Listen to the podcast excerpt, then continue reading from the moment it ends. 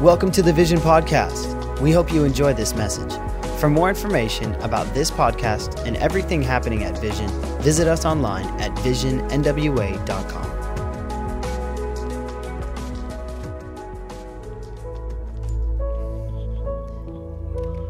Yeah, yeah, yeah. Yeah, come on, let's just minister to the Lord some more. We're not done. We're not done. Let's just keep ministering to the Lord. Every eye closed, every hand raised. Every eye closed, every hand raised. Come on, let's enter in. Let's enter in. Enter into his gates with thanksgiving and into his courts with praise. His gates with thanksgiving, his court with praise. Not a single eye open. Every hand raised. Come on. This is why we gather. This is why we come together. This is why we gather. This is why we come together. We come together for the King, and he's worthy of our praise. He's worthy of our praise. He's worthy of our praise. Come on, every hand lifted, every eye closed. Loving Jesus. Loving Jesus. Loving Jesus. Love him. Come on, love him, love him, love him, love him. Give him the praise he deserves. Give him the praise he deserves. Give him the praise he deserves. Give him the praise he deserves. If you need to get up and walk around, get up and walk around. If you want to stay seated, that's fine. But Holy Spirit is moving in this room. He's present in this place, and he longs to encounter you. Longs to encounter you. Don't miss this. Don't miss this. He's not done. He's not done. Just minister to the Lord. Minister to the Lord.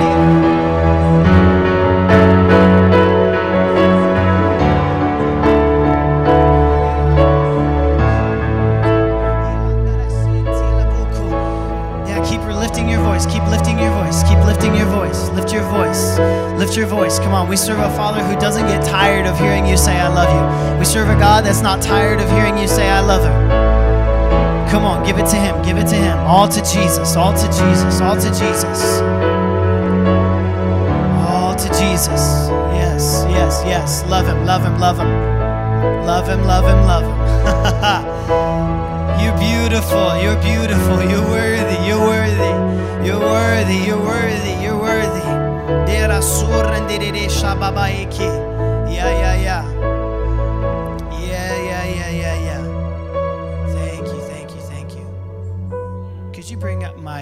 My Bible and my iPad?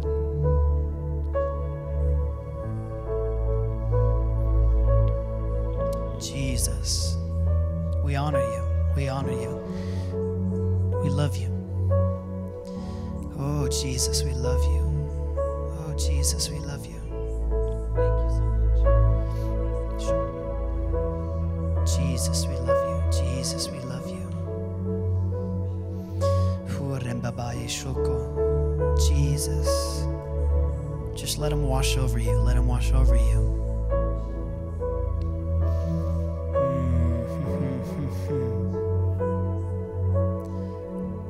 Jesus, Jesus, Jesus.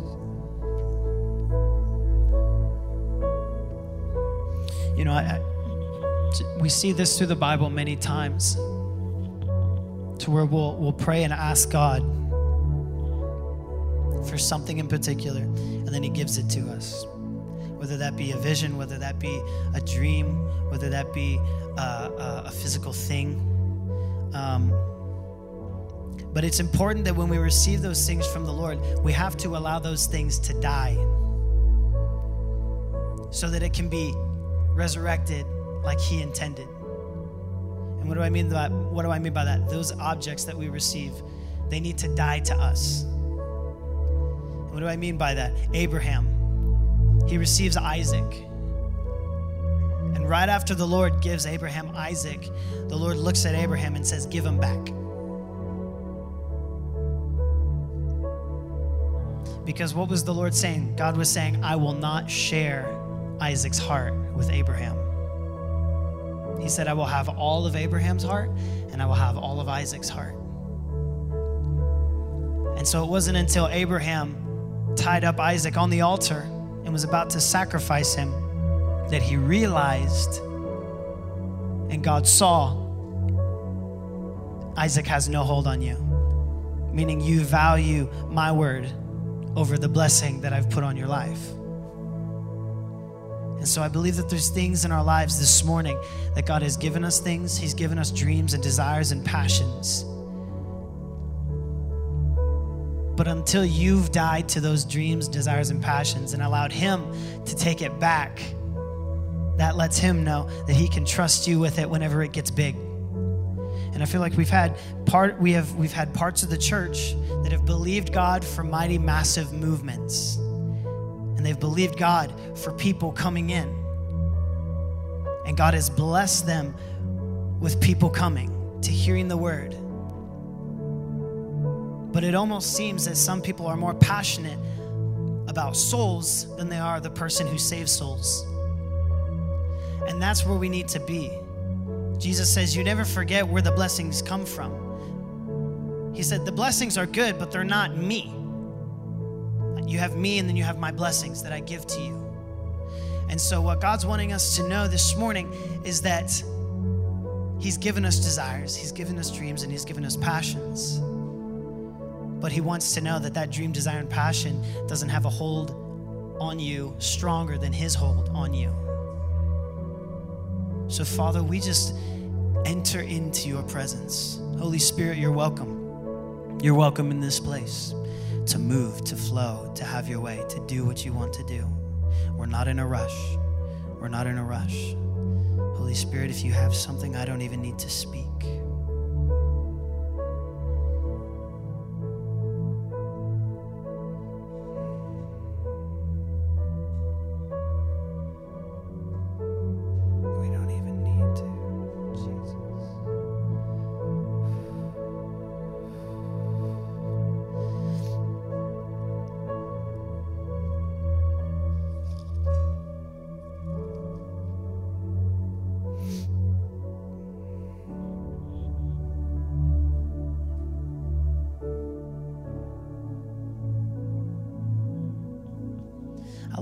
Moves like this. And you're not in a you're you're you're, you're not in a rush, but you're you're actually steadfast and just waiting on him. And it's not the fact that Rebecca's playing that makes us sound holy, but there is power in music. There is power in music. So yeah, just as we continue in this place, just if he if you're being ministered to by Holy Spirit, continue being ministered by Holy Spirit. Don't don't don't pay attention to what I'm doing. If he's doing something in you, you need to engage in Holy Spirit and listen to what he's what he's doing in you right now. But for the rest of you, if you're not feeling anything, I believe that maybe this word is for you. So we're just going to continue to move forward. Um, Chris, you can bring up the house lights a little bit.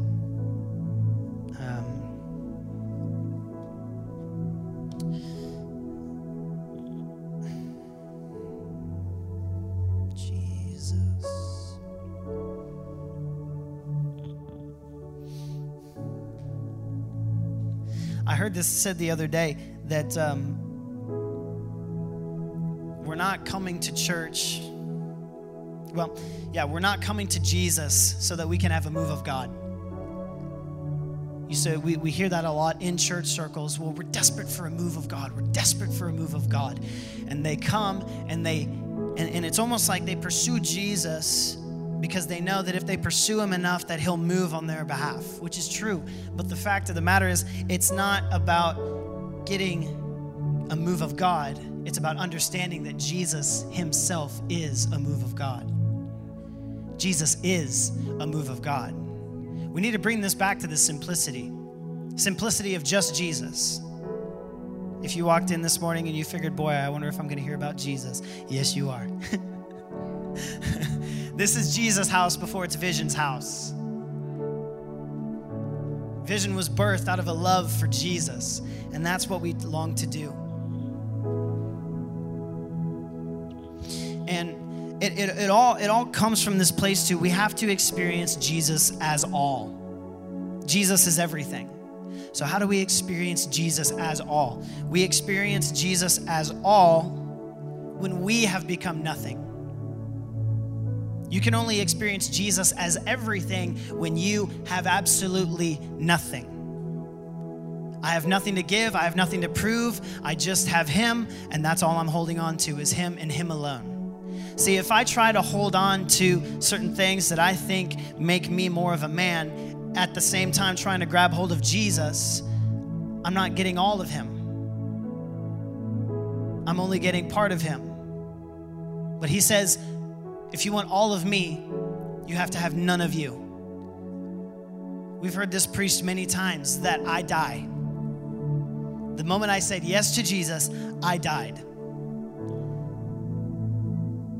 And the old me is gone forever, has no standing, has no voice, has no uh, reputation.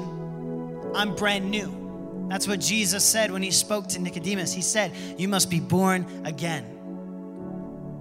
You must be born again. This is about our souls here. You must be born again. If there is anything that is clawing at you and it's not Jesus, then that means there's nothing that I have to do with that than just Him. It's just Him. It's just Him. All the time. All the time. I was listening to a message yesterday by Michael Koulianos, and he had made this uh, he, he had said this, and I loved it so much. He said, We miss God because we are looking for direction, but He is looking for affection. We're so busy pursuing Jesus, we're asking Jesus, What is it you want me to do next? Where do I need to go? Who do I need to talk to? What do I need to build myself up with? What do I need to do these things? And the whole time, Jesus is standing there saying, Where do you need to be? With me. Who do you need to be talking to? Me. Where do you need to be going? Towards my presence. What do you need to be doing while you're there? Just dwell. Just dwell. I'm not trying to get complicated this morning. I'm not trying to get um, all fancy. I'm not trying to get up to make you hoop and holler and say, Amen, that was a good message. I'm here to show you how to love Him deeper. How to love Him deeper. That's why we're here, isn't it? We're here because we want to love Him deeper. But how can you love someone that you don't know? How can you love someone that you don't know? Do you realize that Jesus is sitting on the right hand of the Father in heaven and he has chosen by himself to keep the scars on his hands and on his feet and in his side and on his back just for us? You see, when he rose from the dead and he revealed himself to his disciples, he had a brand new heavenly body, but he still had the scars. Jesus, of all people, could have completely renewed and refreshed everything brand new hands, brand new feet, brand new side, brand new back. But no, he still has holes in his hands. Why? Because, what was it? Thomas said, I'll only believe until I put my hand in his side and I feel the holes in his hands. And Jesus showed up and said, Hey, y'all, boy, go for it. He kept those scars. Why did he keep those scars? So that every time we look at him, we would not just see a man, but that when we look at him, we would see the lamb, the spotless lamb. With every stripe on his back, what? We are healed. With the nails in his hands, we are set free. With the piercing in his side, we were birthed. You see, just like Adam, Jesus was known as the second Adam. And so, what happened with the first Adam? God said it's not good that man should be alone. So, he put Adam to sleep. In a deep sleep, God reached in, took one of his ribs, and made woman. His bride was birthed that day. Jesus on the cross. And they wanted to make sure that every man was dead on the cross. And they got to Jesus and they were like, Here, take this spear and make sure he's dead. And they pierced his side, and out of his side came blood and water rushing.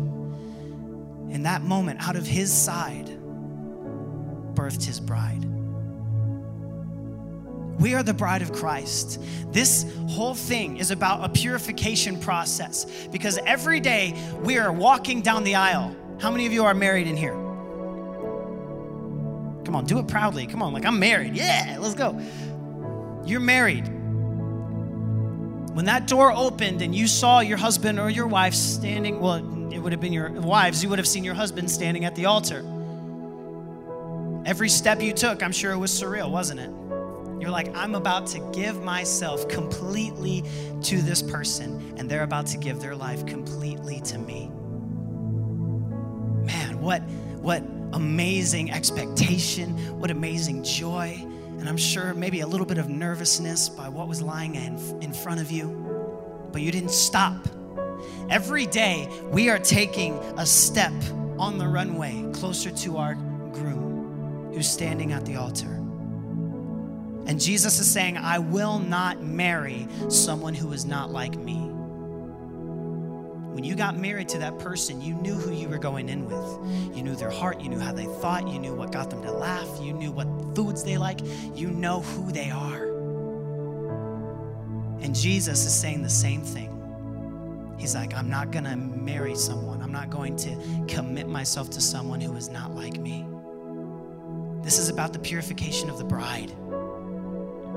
What are we doing every day to purify ourselves? How do you purify yourselves? You know Jesus more because what, what have we said in the past? When you look at him in his eyes, his eyes like fire, it burns off everything in you that is not of him. It's a refining process. And so I went through and I saw this this ancient early church prayer from the first century. And I want to read it to you. And as I read it, I just want you to just picture him. Just picture him as I read this. And then we're going to go on and talk just about a couple more things. Today, he who hung the earth upon the waters is hung on a tree. The king of angels is decked with a crown of thorns. And he who wraps the heavens in clouds is wrapped in the purple robe of mockery. He who freed Adam in the Jordan is slapped in the face. The bridegroom of the church is affixed to the cross with nails the son of the virgin, is pierced by a spear. We worship your passion, O Christ. Show us also your glorious resurrection. And he who clothes himself with light as with a garment stood naked for trial. He was struck on the cheek by hands that he formed. A people that transgressed the law nailed the Lord of glory to the cross. And then the curtain of the temple was torn in two. The sun was darkened, unable to bear the sight of God, outraged, before whom all things tremble. Let us worship him, this Jesus. Before whom all things tremble. Let us worship this Jesus. Worship is not an industry. Worship is not a genre. Worship is a lifestyle of coming before Him. It doesn't matter how many number one hits you have on Christian radio. Some days I wish we didn't even have Christian radio, but then I realized that it's actually a good thing. when we go through our set lists every week and we and, and we choose to sing the songs that we sing, it's because we have one motive, and it's to touch his heart to move his heart, to please him, to minister to him. We, you will not hear us singing songs about how I'm doing or how I'm feeling or how I hope things are going to turn out good because his faithfulness never ends. You're going to hear us singing only one type of song, and they are songs that are from him unto him. They have to be from him and unto him. What were we singing this morning? Praise is the highway to the throne of God, to the heart of God, to a move of God, which is Jesus. We sing, There is a name, Jesus, enthroned upon the praises of our hearts. We sing, You reign above it all. He reigns above it all. And let it rain. Why do we sing these songs? We don't just sing these songs because, oh, I was live streaming something the other day and I heard them do this version and I think it'd be really cool if we did it. No, it's Holy Spirit. What do we need to be confessing? Because you are dancing around the throne of God every day and you are looking at Jesus. That's Holy Spirit's life goal is to look at Jesus and then to look at us and say, here's what I see. Here's the Jesus that I see. See it more clearly. See it more clearly. We serve a king. We serve the God man, a Jesus who is beautiful. In Revelation, Jesus we're painted a beautiful picture of who he is and i'm just going to go through and read a few of the things just to give you a picture if there's one thing you walk away with this morning it's i know who jesus is a little bit more We need to walk away knowing who is Jesus a little bit more. Nothing matters without Jesus.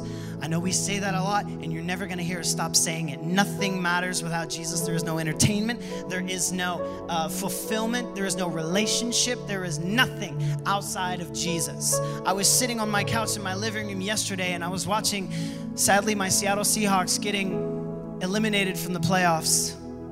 Jesus, I'm still recovering from that. But as I'm watching this, all of a sudden, in the very core of my being, I felt this, this, ah, like this. I, I don't really know how to describe it fully, but I felt this longing and this, this, this burden in my spirit. And then immediately I heard Jesus speak to me and say, I want you to come and spend time with me. See, when you spend time with Jesus enough, it will begin to affect your physical state. You'll begin to feel things. You'll begin to have a, a, a peak awareness of who He is, what He's saying, how He works, how He moves. It's not a bad thing. Oh, it's so exciting because you're seeing the world how He sees the world. And so I went into my room and I just sat and I put on some worship music and I just sat at His feet and I was like, I'm here. I'm here. And I just loved on him and worshiped him for like six hours. And I'm not saying this to brag on me, but I'm saying this to brag on him that he wants us. And maybe you don't have six hours to give, give him 30 minutes, give him two hours. It's a Sunday. Who's got much going on on a Sunday after church? What if instead of going out to eat, instead you just went and you made some food and you went in your secret place and you sat with him? He loves to eat with you. And so, as I just sat there in his presence, I sat there and I realized that he was touching my heart and molding my heart in a way that I'd never felt before, and I didn't want to leave. And I was starting to think, Lord, what do you want me to bring this morning? What do you want me to speak this morning? And he said, You know what to speak. Give them my son. He's all that matters. And I was like, Okay, Jesus, but what else do you have? And he's like, There is nothing else. There is no Jesus and. There is no Jesus and here's how to live a successful life. There is no Jesus, and here are three points to walking out grace successfully. I'm just not a points guy, but my dad is, and he crushes it.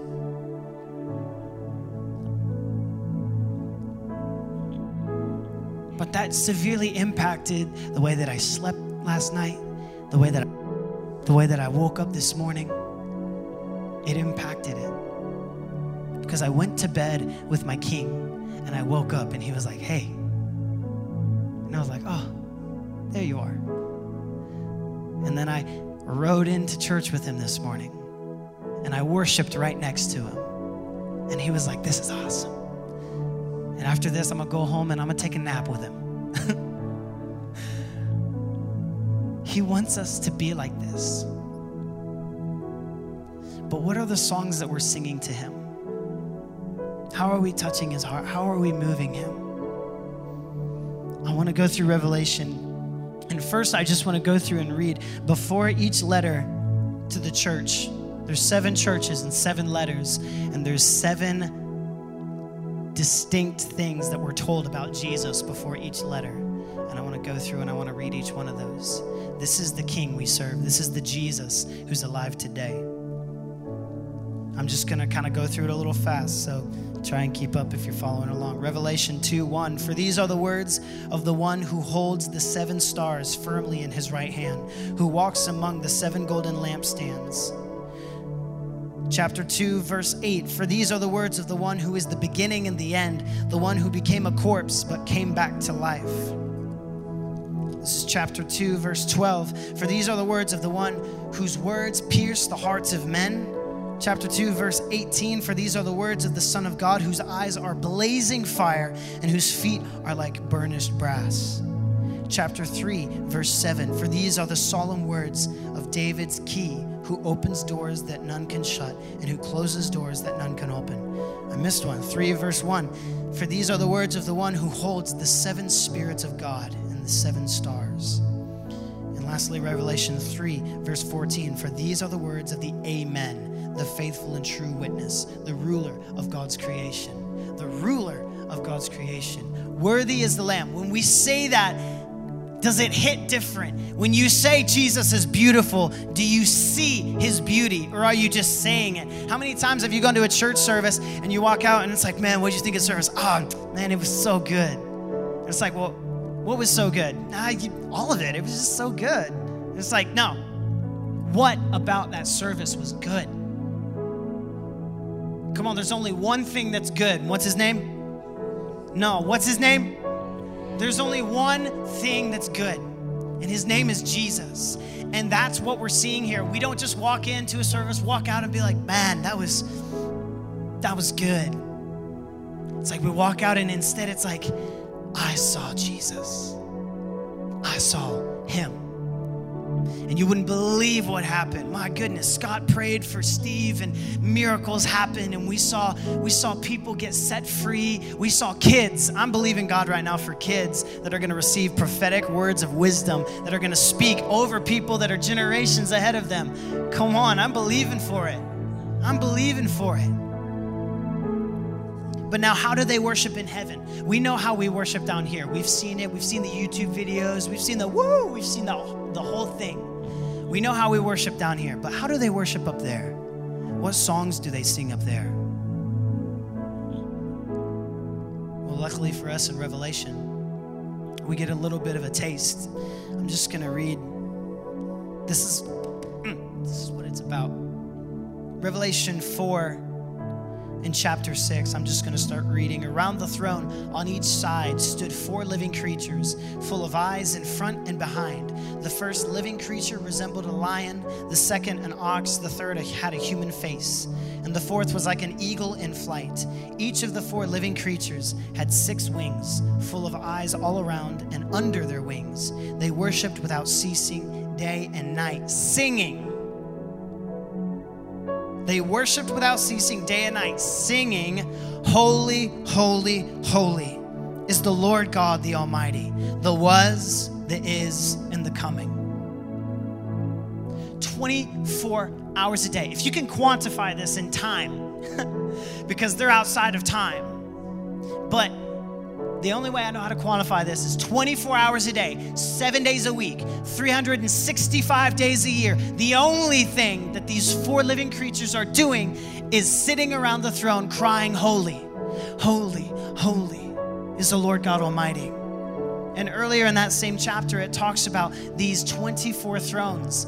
And seated upon these 24 thrones are 24 elders that are clothed with white garments and that wear crowns of victory.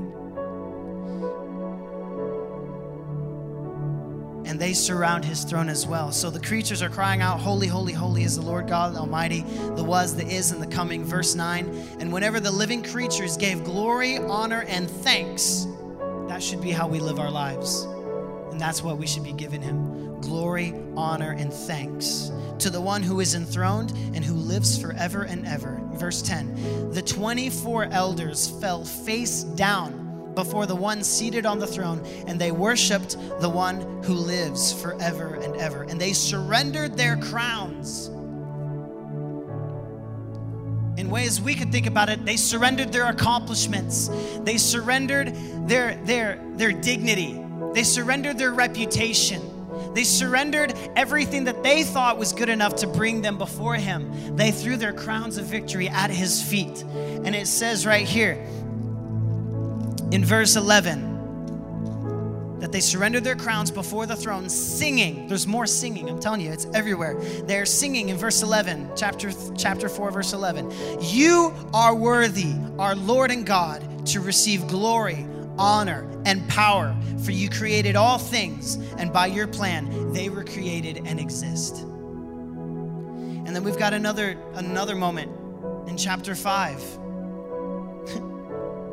After the lamb takes the scroll, the scroll that no one thought could be opened. And John started to weep and cry because he said, Who's going to open the scroll? And then an angel came and tapped him on the shoulder and said, The lamb is coming. And Jesus, the perfect, beautiful, magnificent lamb comes and he takes the scroll. And as he takes the scroll, I can imagine if God were to wiggle his big toe, all of heaven would fall down on their face and be like, oh God, you know, and just like worship him. And so Jesus takes the scroll. And it says in chapter 5, verse 8, and when the 24 elders and the four living creatures saw the Lamb had taken the scroll, they fell face down at the feet of the Lamb and worshiped him. And they were all singing in verse 9, and they were all singing this new song of praise to the Lamb. A new song. And what were they singing? Because you were slaughtered for us. You are worthy to take the scroll and open its seals. Your blood was the price paid to redeem us. You purchased us to bring us to God.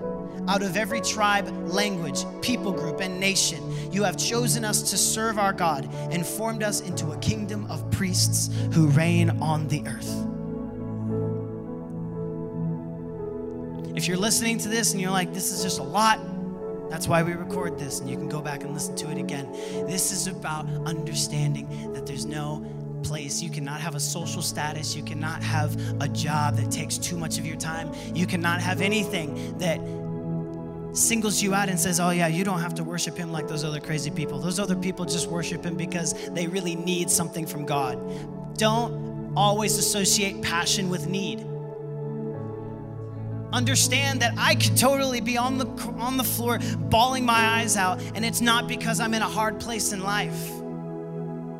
Maybe it's just because he's beautiful. And he hits me in a way that he didn't used to last year. And now I know him differently. I know him and I see him more clearly.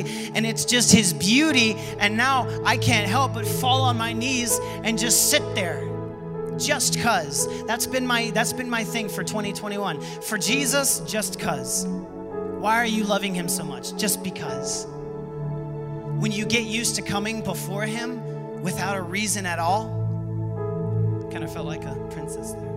It's like when you come before him for no reason at all, but just to be with him, just to be with him, you'll see him in a different way. He longs for us to come before Him and just see Him the way He's meant to be seen, which is not as a taskmaster, which is not as a as as a as we're not servants coming before Him. We are sons and daughters.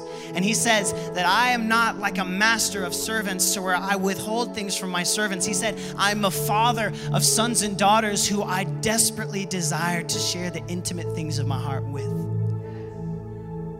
And according to the world, this is not how to build a church.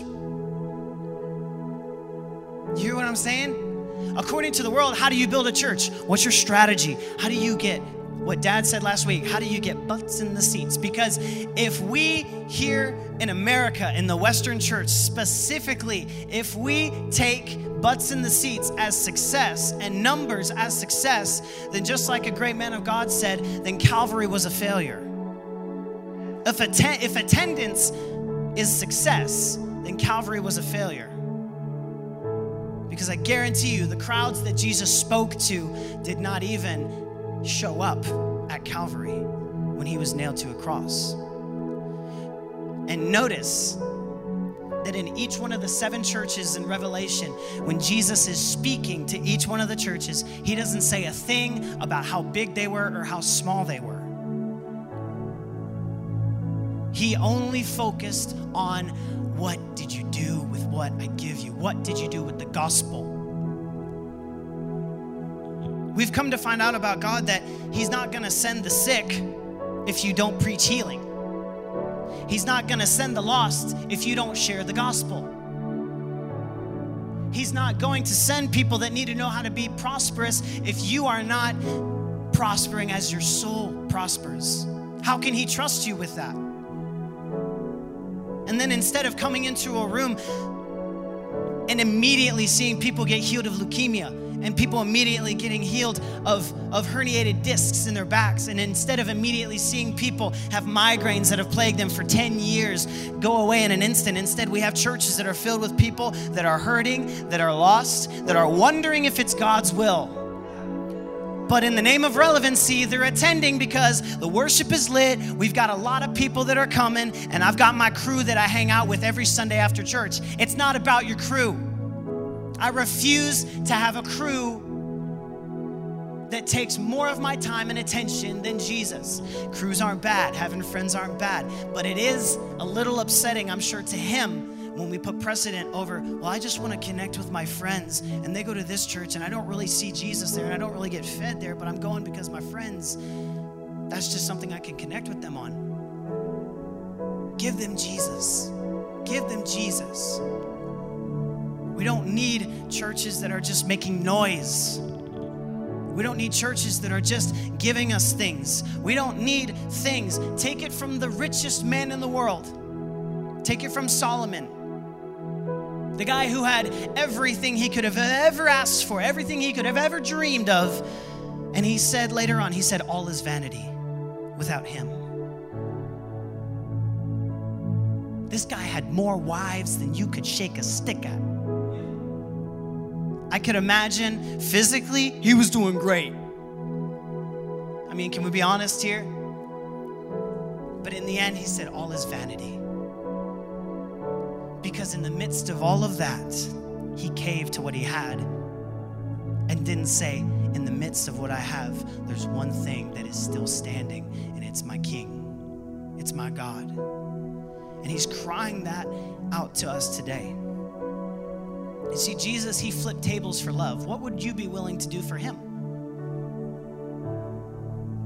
We come in and we and we and, and we stand there. You see, sometimes excuse me sometimes when when dad comes up and he says hey let's all stand let's all put our hands in the air what he's doing is he's not trying to get you to wake up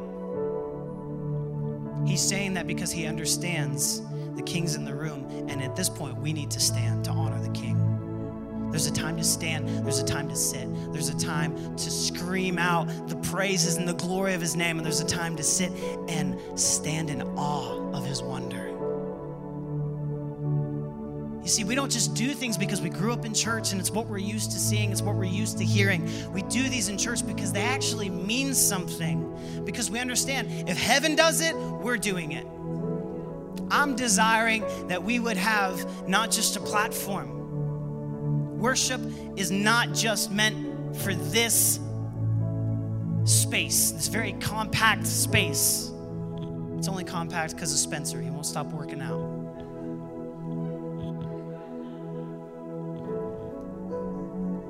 Worship is meant for the room. It's more important what happens down there than what happens up here.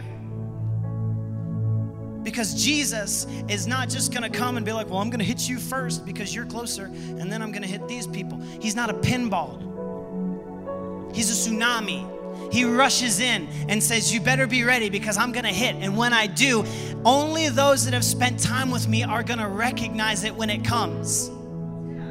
You can only recognize Jesus when you've spent time with him in private. So when he manifests publicly, you're like, I know that, I know that, I know that. Why? Because it's happened to me a million times in private. You can't just spend time with him in public and then expect to see mighty and, and, and, amazing moves of God that you can distinctly recognize. John the Baptist, it said that when Jesus came walking to John the Baptist, John said, I have seen with discernment. He said, I have seen with discernment, which means he could have missed the Son of God. That doesn't mean Jesus was walking up and had a huge halo around him and everything. No, he was a man. And of course, we could tell Jesus out of a crowd because we've got how many paintings and pictures that we're like, that's Jesus. That's, you know, you see somebody in Sam's that has like long hair and a beard, and you're like, yo, you look like somebody I know. You look like Jesus. John didn't have that to go off of. And John said, I have seen with discernment.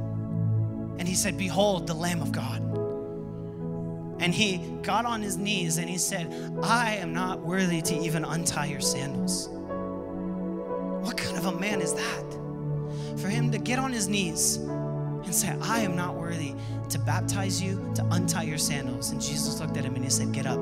You are going to baptize me. Jesus wants to baptize you today. He wants to baptize not you physically, He wants to baptize you internally. There are things in us that need to die, and worship is a purification process. So leave here and you're only singing songs because you're like, wow, this song really lends itself to my current situation. That's not a bad thing, but that's not why we worship. We don't worship to get us out of situations. We worship to get ourselves into the throne room to exalt Him and to lift Him high, because that's what they're doing in heaven. And I need to understand, and we need to understand that if there are creatures and elders, and there's another passage in here that says that there are myriads, which myriads are, are 10,000 upon 10,000. And it says that there are myriads of myriads of angels surrounding Jesus. Some theologians believe that there is upwards of 110 million angels that surround his throne. And all moments of all day, they sing, Holy, holy, holy is the Lord. They're surrounded by him every second. And we can literally take him and reduce him to a 27 minute worship set and say, I've gotten all the Jesus I need. No way. With those angels looking at him, constantly bawling their eyes out because he's so glorious, and they're always in that place.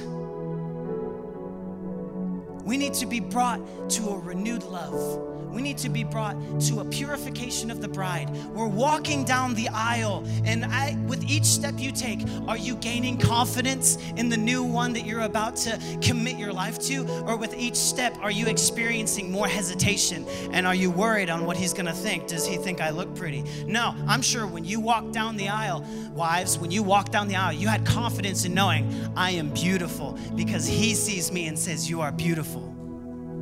I'm sure he probably didn't see you and was like, ooh, no way. If you saw that and saw that on his face that very moment, I guarantee you she probably would have turned around and been like, hmm, this is a mistake. No, Jesus is at the end of the altar and he wants to take the bride's hand and he wants to be joined in merry matrimony and He needs all of us to be purified because He is saying, I will not marry someone that does not look like me each and every day. Are you looking more like Him? Or when you go to your work, do you change who you are a little bit? When you go to the grocery store, do you begin to cower and kind of shy away from people? I know that God is releasing a new level of boldness on each and every person in this place. That when we walk to the gas station, when we go to the grocery store, when we go to vote, when we go to all these other places, we don't shy away because Instead, we're going to be so in love with Jesus that people will come up to us, and our Christianity is not going to be something for us saying, I'm a Christian. Instead, people are going to come up and say, There's something different about you. And you're going to say, Yeah, I've been sitting at the feet of the King for hours, and it's amazing. That's where we need to live. Your home is wherever his feet are. Your home is not wherever you physically live. I had to remind myself this when we traveled full time. Because sometimes you go to California and it's like, yeah, Kelly. And then you go to Minnesota and you're like, oh, no. You got to remind yourself here, you're like, no matter where I am, as long as his feet are there for me to sit at, that's where I'm going to be. That's home.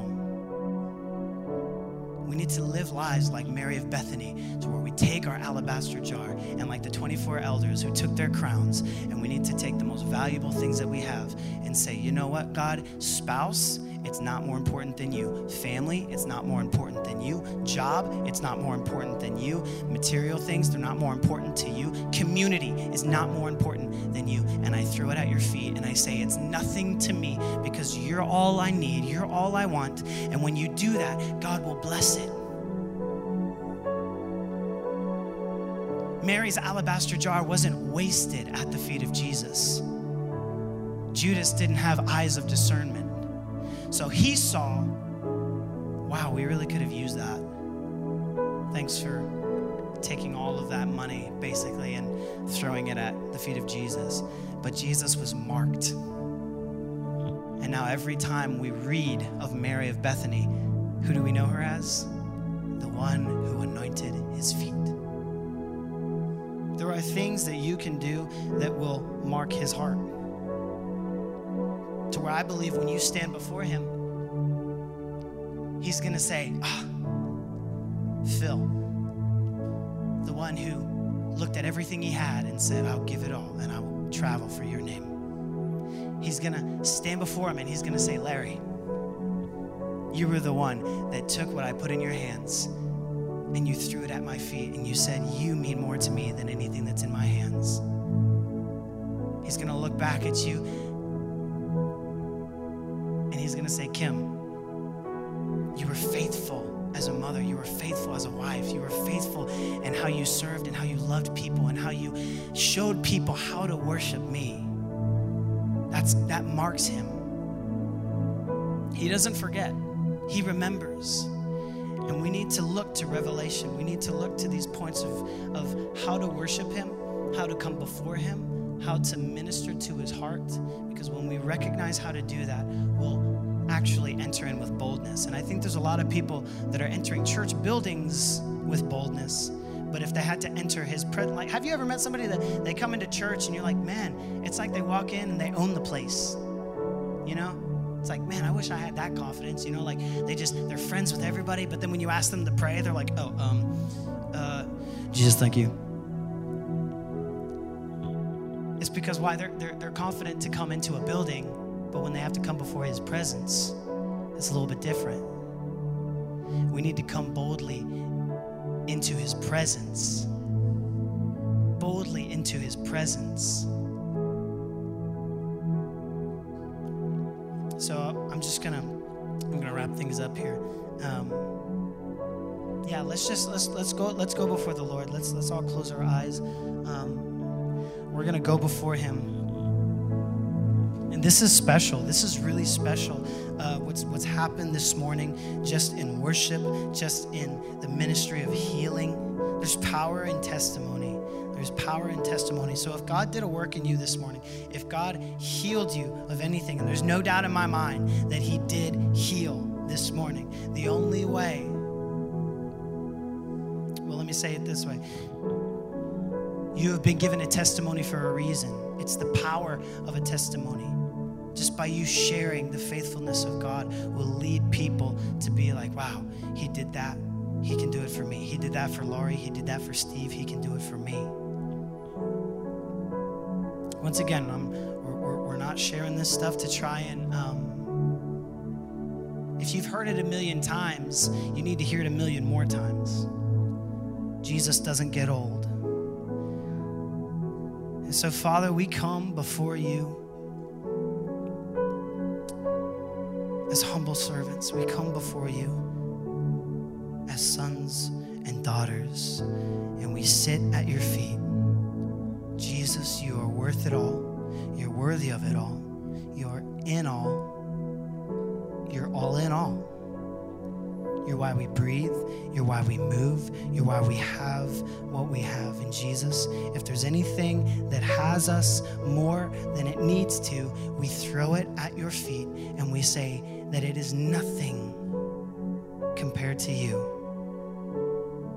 It is nothing compared to you. Holy Spirit, make us more like Jesus. Holy Spirit, make us more like Jesus. Yeah, repeat that after me. Say, Holy Spirit, make me more like Jesus. Say, Holy Spirit, make me more like Jesus. That's what we want. That's what we long for. That's what we hunger for. Thank you. Thank you. Thank you.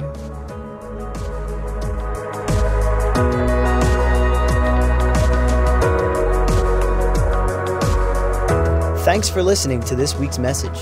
Be sure to subscribe to the podcast on iTunes and SoundCloud. Just search Vision Church.